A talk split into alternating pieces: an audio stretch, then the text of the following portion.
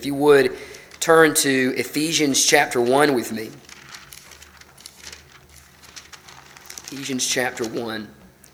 And we'll take as our text this morning Ephesians chapter 1, verses 3 through 14. Hear the word of the Lord. Blessed be the God and Father of our Lord Jesus Christ, who has blessed us in Christ with every spiritual blessing in the heavenly places, even as he chose us in him before the foundation of the world that we should be holy and blameless before him. In love, he predestined us for adoption to himself as sons through Jesus Christ according to the purpose of his will, to the praise of his glorious grace, with which he has blessed us in the beloved.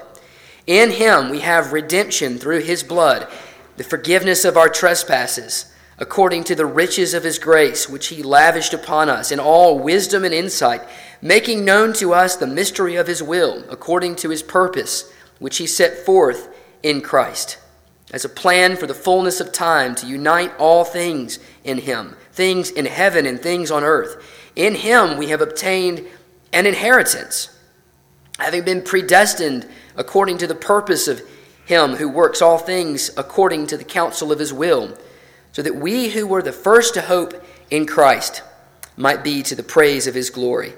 In him you also, when you heard the word of truth, the gospel of your salvation, and believed in him, were sealed with the promised Holy Spirit who is the guarantee of our inheritance until we acquire possession of it to the praise of his glory. Let's go to him in prayer. Almighty God, we come to you this morning seeking your favor. God, you have blessed us so richly in Christ Jesus our Lord. And we come seeking some guidance or some encouragement in having communion and holding communion with your Son. We pray that you would draw us close to Him, that we might receive the fullness of the riches of spiritual blessing that are in Christ. And God, we pray that as we study this text together, as we reflect upon it devotionally, that um, you would cause us to profit from this. And so illumine us, illumine this text to us, and Open our hearts to receive this truth. We pray all of this that you might be glorified in your Son, Jesus Christ, in whose name we pray. Amen.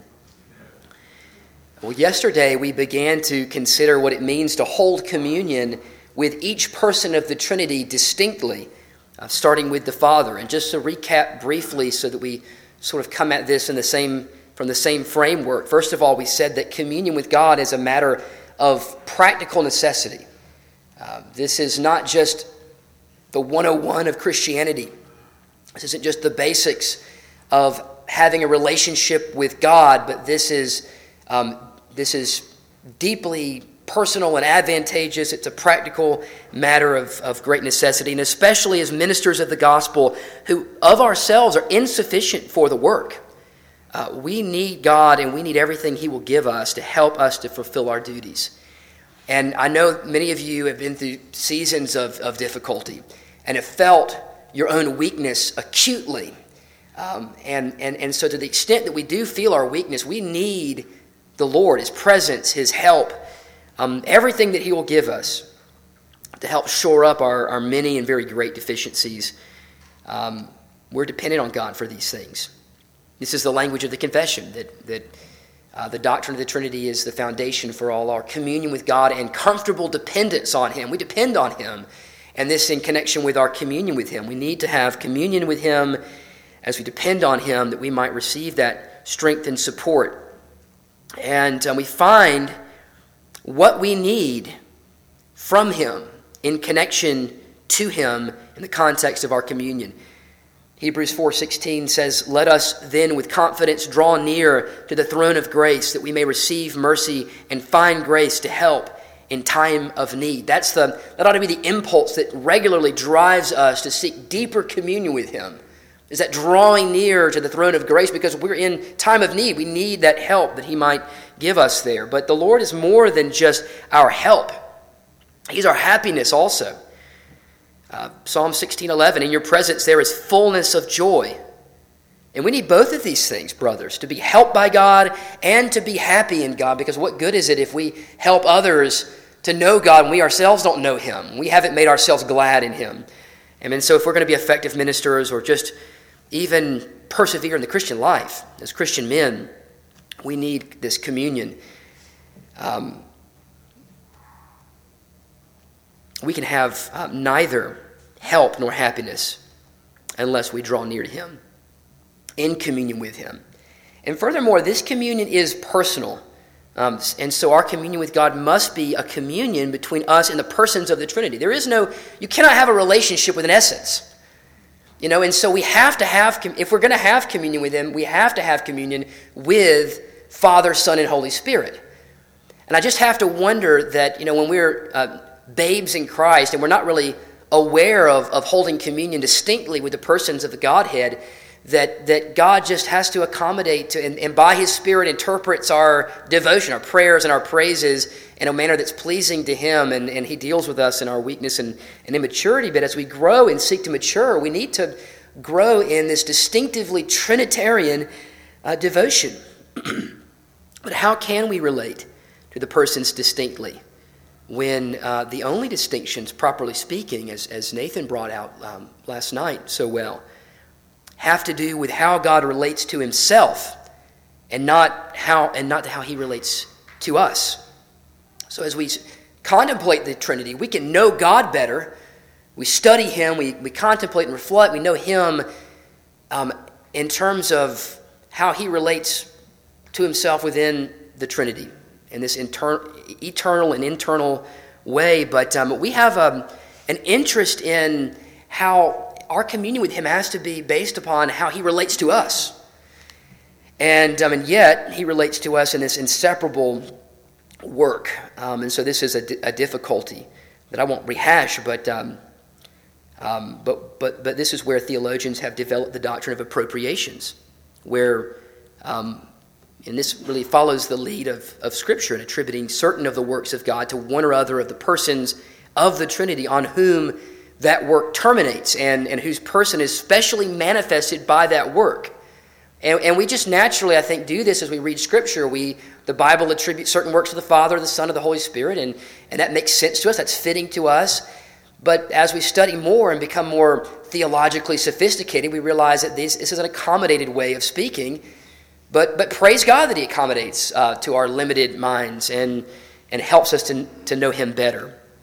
And so when we do this, and, um, and we speak of, of God's works towards us in this way, dividing it up um, among the persons of the Trinity, strictly speaking, we're making, in, we're making improper attribution, uh, attributions. Uh, but nevertheless, it does really manifest something about the person that we are describing. And so, for example, uh, since the Father is unbegotten and the source from which we have every good gift, it is appropriate to think of the Father in terms of love and to reflect on the loving heart of God as revealing something of the Father. Uh, what is it then that reveals the Son to us? Which of God's actions toward us or, or ways of relating to us best serve as the basis for our communion with the Son because of the way that they manifest uh, the Son to us. Well, recall how John Owen says communion with God is comprised in actions. God communicates himself to us and he communicates other good things to us. And we receive and respond to these gifts. This is how we have communion with God.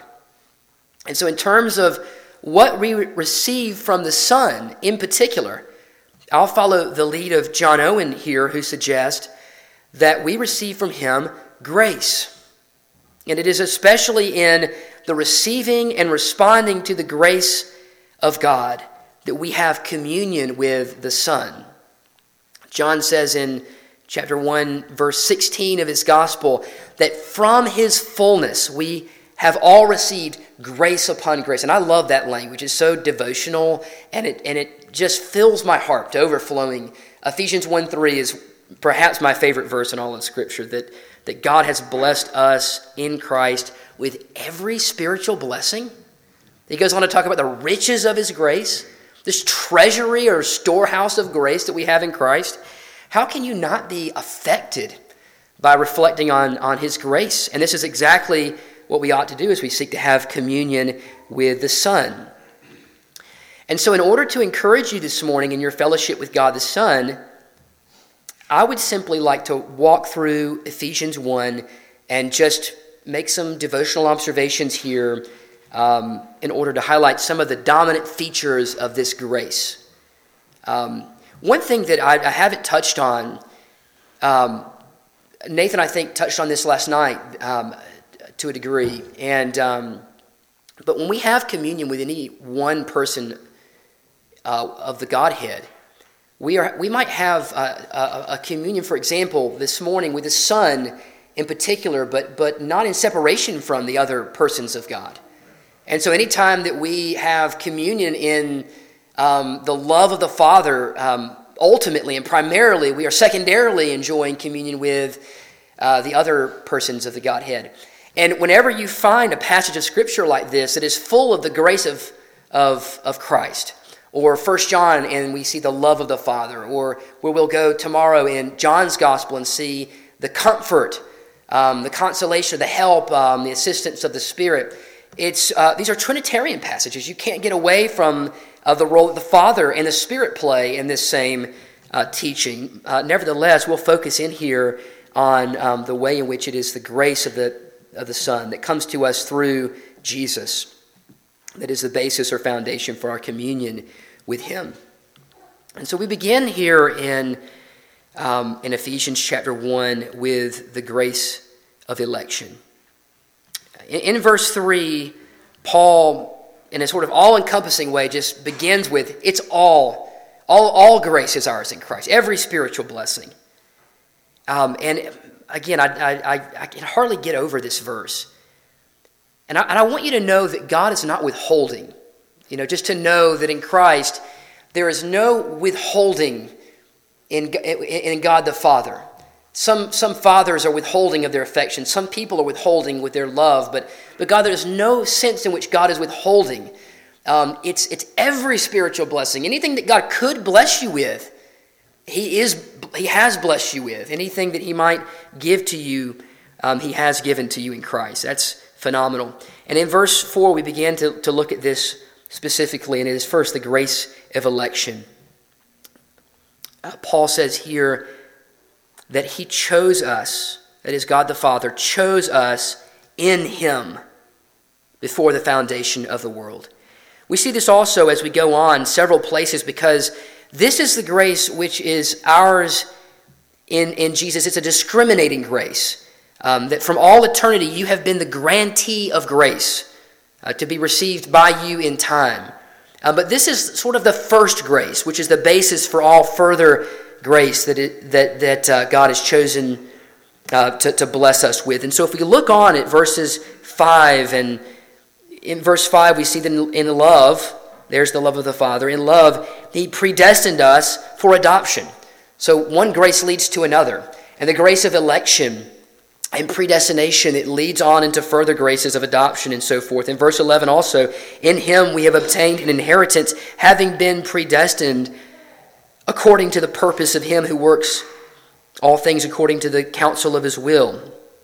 And so there's this inheritance. There are, again, further blessings that, um, that come out of this, this first blessing, this mother blessing, um, that God began to, to set his affections upon us and and, um, and this is a wonderful truth. He did not choose you because of who you are or what you've done or any potential that God saw in you that might distinguish you and serve as the basis for God's choice. But rather, He chose you according to the purpose of His will to bestow grace on whom He will. And this is a humbling, it is a devastatingly humbling grace to receive. And it's not always the first grace that we sort of receive in terms of our awareness of it. I love the illustration that Spurgeon uses of the, the door in the base of the cross, and he uses this illustration to, to point out that oftentimes election is something that is appreciated in hindsight. After we've come in, um, we, we sometimes, the first grace that we are aware of is the grace of faith. Um, but nevertheless, as we reflect back on the grace which God has shown us, we are humbled in this incredible way to realize that this didn't begin, you know, 20 years ago when my parents evangelized me and I put my faith in Christ. This, this happened um, in eternity. It's incredible. It's a, it's a most humbling grace to receive, but it is a grace that is revealed to be ours in, in Christ. And so the grace of election is, is first. I, I do have to move a little bit through these because I've got seven of them. Um, so we'll move on to the, the next one here the grace of sanctification. And I don't mean to, I mean, I, I, don't, I won't even begin to scratch the surface. I, mean, I think you'd have to have a more penetrating intellect than to scratch the surface of this than mine. Um, but man, we're just, I want to suggest to you the, the range of blessings that are yours in Christ, that you might rejoice and, and, and receive these um, with great joy. Secondly, there's the grace of sanctification in, in verse 4, because he chose us in him before the foundation of the world that we should be holy and blameless before him. You know, the longer that we walk with God in communion with Him, the more weary of sin we become, I think. The greater our view of God's holiness, the more discontent we become with our remaining indwelling corruptions and pollutions due to sin. And, and this is both because we desire to be like Him. I mean, to behold the, the, the, the glory and the greatness of God, I mean, we just have to um, have a desire to, to imitate him in, his, in, his, in some of his perfections and to, to be like our, our Heavenly Father. Um, but especially because we want to be near him. And, and there's nothing that, that makes that separation, and we know that there's nothing that can separate us from the love of God ultimately, but, but experientially, um, we can. Um, we can, can, can become distant in our relationship with God because of our sin and it just grieves us so, and more so the, the longer that we, we walk with Him and enjoy communion with Him. And so the, the fact that God has shown us this grace, that it is His purpose um, to make us holy and blameless before Him, is an incredible blessing that we possess. Um, that He is cleansing us from all unrighteousness. You know, this is, this is incredible. And so we have the grace of, of sanctification likewise. The grace of election, the grace of sanctification. In verses 5 and 6, we see here the grace of adoption. In love, verse 5, he predestined us for adoption to himself as sons through Jesus Christ, according to the purpose of his will, to the praise of his glorious grace, with which he has blessed us in the beloved. Paul wants to make it clear that, that, that, these, are, these are blessings. And again and again, this is grace, and it comes through Jesus Christ, and it includes our adoption. This is, this is a, a, such a sweet grace that we have in Christ because it is, I think, unexpected in, in a lot of ways. Um, we can almost make sense of the fact that God would show leniency with us or that He would forgive us or pardon us although that is really unfathomable, but, but we can almost make sense of it. But the fact that, that adding to that, that he would desire to have a personal relationship with us and, and to draw us near and to take us from the courtroom, as it were, into the, the family room and to seat us at the family table, to, to sit at the table and to, to dine with him. This is just is so incredible to be called a son of our Heavenly Father and to have access to him and to be able to cry out, Abba, Father uh, the, the sweetness and the dearness of this um, is, is unreal. Here's the grace of adoption. Fourthly, we have the grace of justification in verse 7. In him we have redemption through his blood, the forgiveness of our trespasses, according to the riches of his grace. There's the grace of justification that God, through Christ, has He's put away our sin. He is, he's, he's covered it, He's put it away, He's, He has canceled the debt. And now we have a pardon for sin. Um, we have been We have been pardoned and forgiven in Christ, and, and now there is no condemnation for those of us who are in Christ Jesus. And we've been redeemed. And this according to the riches of his grace. And so there is the grace of, of justification. Fifthly, there's the grace of union. We, we might, uh, if, you, if you've kind of got a more systematic mind, maybe the order of these things uh, bugs you and you want to rearrange Paul and kind of set this in, an, in a ordo salutis type of uh, ordering. Um, and if we did that, maybe we put union first. That by uniting us with Christ, that um, we, we have everything there that's in Him um, by virtue of our union with Him. And, um, and this really touches on, on um, this all encompassing nature of the grace that's ours in Christ that we see in verse 3 that every spiritual blessing is ours in Him. We're just united with Him. What's, what's, what's ours is His and, and praise God that He's taken our sin and made an atonement for us. But then what what's His is ours, and we're clothed in His righteousness. And, and the full merits of Christ belong to us, and, and that everything that He has deserved through His perfect obedience now belongs to us, and we can rejoice in, in this. Um, verses 8 through 10, we read that uh, He has lavished the riches of His grace, He's lavished upon us, and all wisdom and insight, making known to us the mystery of his will according to his purpose, which he set forth in Christ as a plan for the fullness of time to unite all things in him, things in heaven and things on earth. Sixthly, we have the grace of glorification. In verses 11 and 12, there is an aspect of this grace that is future oriented and that gives us hope. And we see this here in verses 11 and 12. In him we have obtained an inheritance, having been predestined according to the purpose of him who works all things according to the counsel of his will, so that we who were the first to hope in Christ, we have hope in Christ, you know, uh, might be to the praise of his glory. And so, and so there's this wonderful sense in which as Peter brings out, that we have this inheritance uh, that is imperishable and undefiled and kept in heaven for us. And, and, and, we await the, the full reception of all of the blessings because there are some that are um, for the future. And then finally, we see here the grace of perseverance in verses 13 and 14. In him you also, when you heard the word of truth, the gospel of your salvation and believed in him were sealed with the promised Holy Spirit, who is the guarantee of our inheritance until we acquire possession of it to the praise of his glory. If there's one thing that, that we might, after having received this promise that all of this grace is ours in Christ, we might wonder or worry is losing it. And um, my, my wife has sort of a, a little bit of a pessimistic streak, and so she's sometimes begins to think about. Um, so we, we, got a dog um, like a year ago, and almost immediately she's thinking about, oh, it's going to be sad when, we, when, the, when this dog dies. Like, what is wrong with you?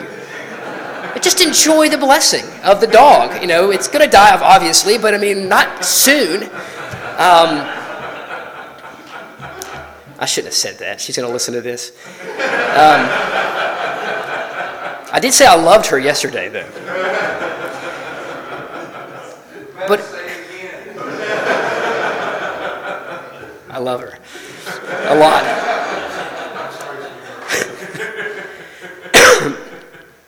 but these blessings are irrevocable and sure. They cannot be taken away from us. We can't lose them because they don't depend on us. And praise God that they don't, because if they did, we would lose them. Um, it would be no, there would be no question about it. We would lose them, but they don't depend on us. They depend on Christ. And if Christ can lose them, then we can lose them. But Christ can't lose them. We are united with Him. And so our grace will persevere. Uh, we will persevere um, in Him. And so you see that as we just reflect on these, these many, and this is just, I mean, again, scratching the surface, just highlighting the breadth of the grace that we have in Christ. You see the richness of it. And, and so, how is God's varied grace in Christ then the basis of our communion with the Son? Well, well let me suggest um, to you uh, to, a, a few ways that we can make use of these, these truths. Uh, and number one is, um, as with the love of the Father, first you should acknowledge the grace that is yours in Christ. Acknowledge the grace that is yours in Christ. If you limit His grace to a single benefit, like, like forgiveness, uh, then you will not enjoy the fullness of communion with the Son in the abundance of His grace. And so, this is a part of just reading the Bible as a means of grace, um, is to, to, to learn from God's revelation to you more of the grace that He has given you as a possession. I mean, I think that sometimes we're like people who have this wonderful inheritance, and we just don't, we've not itemized it. We don't actually know what we possess. And so, by, by reflecting on what is ours in Christ, we first of all just acknowledge this grace. And so, search out the scriptures in order to understand the extent of your spiritual blessings, uh, which are your possession in Jesus. He is a treasury of grace, and in Him are unsearchable riches, grace upon grace. Every spiritual blessing in the heavenly places is yours in Him. No good thing is withheld from you. And so acknowledge it, first of all. Secondly, understand, um, understanding what it is, you must not fail to receive this grace by faith. And, and so, brothers, believe that it is your possession. Um, and that by faith, God has opened the storehouses of heaven for you that these uh, things are yours in, in Christ Jesus and appropriate each one of them. Believe that you are justified in Him. Believe that you are adopted in Him. And live out of that adoption and actually address God as Father and draw near to Him um, as one would draw near to a father who looks on you with, with a tender uh, parental care and kindness. Believe that, that through Christ, sin's controlling power over you has been broken and, and, and you're being cleansed from all unrighteousness. Believe that through Christ, he who began a good work in you will bring it to completion at the day of Jesus Christ. Um, embrace these graces by faith and, and rejoice in the richness of your inheritance. And, and then finally, and, and we'll close with this this morning. There, there needs to be a response to what we know and believe to be ours in Christ Jesus the Son. Because after all, this communion is not a, it's not a one way thing. There needs to be a, a sense of receiving these good things that God is communicating to us that come from the heart of the Father. And, and we find the source in, in, in the Father's love, but they come to us through Jesus and are ours in Him. Um, we receive them, but then we respond to them. There needs to be this response. And so, and so uh, make sure that you grow in the grace of our Lord and Savior Jesus Christ. Let your heart be strengthened by this grace. Draw near to the throne of grace that you may receive mercy and find grace to help in time of need. And, and know the sufficiency of His grace in your weakness. And, and set your hope fully on this grace. And, and finally, praise Him for His glorious grace. Praise Him for His glorious grace. And let's do that this morning as we pray together. Father God, we, we thank you that um, you've not only revealed yourself to be a trinity of persons to us, but you have invited us into this Trinitarian life as you have communicated to us severally, distinctly, through each of your divine person, you have communicated to us these good things. And God, we especially are thankful this morning of the good things that you've communicated to us through Jesus Christ, your Son, and for the grace that we have in him. And it's not a little grace, it is measureless and vast. That it is unsearchable, it is a, a treasury, a storehouse, and we. We accept your witness and your testimony. We believe these promises that this is our inheritance. This is our possession. It cannot be taken away from us because we are united to Him. We don't hold Him, He holds us. And we have everything that is His. And help us to believe it, God. We believe, help our unbelief, convince our hearts that we have these things. And God, we pray that you would help us to live in the reality of this. And God, to, to not leave these graces um, on the shelf, as it were, without improving them, without appropriating them, God, but that we would take them to ourselves and make use and God, that, that you would give us help and you would make us happy as we enjoy the grace that's ours in Christ. And God, we, as your people, give you praise. Thank you, Father, for this grace. We pray all of this in Christ's name. Amen.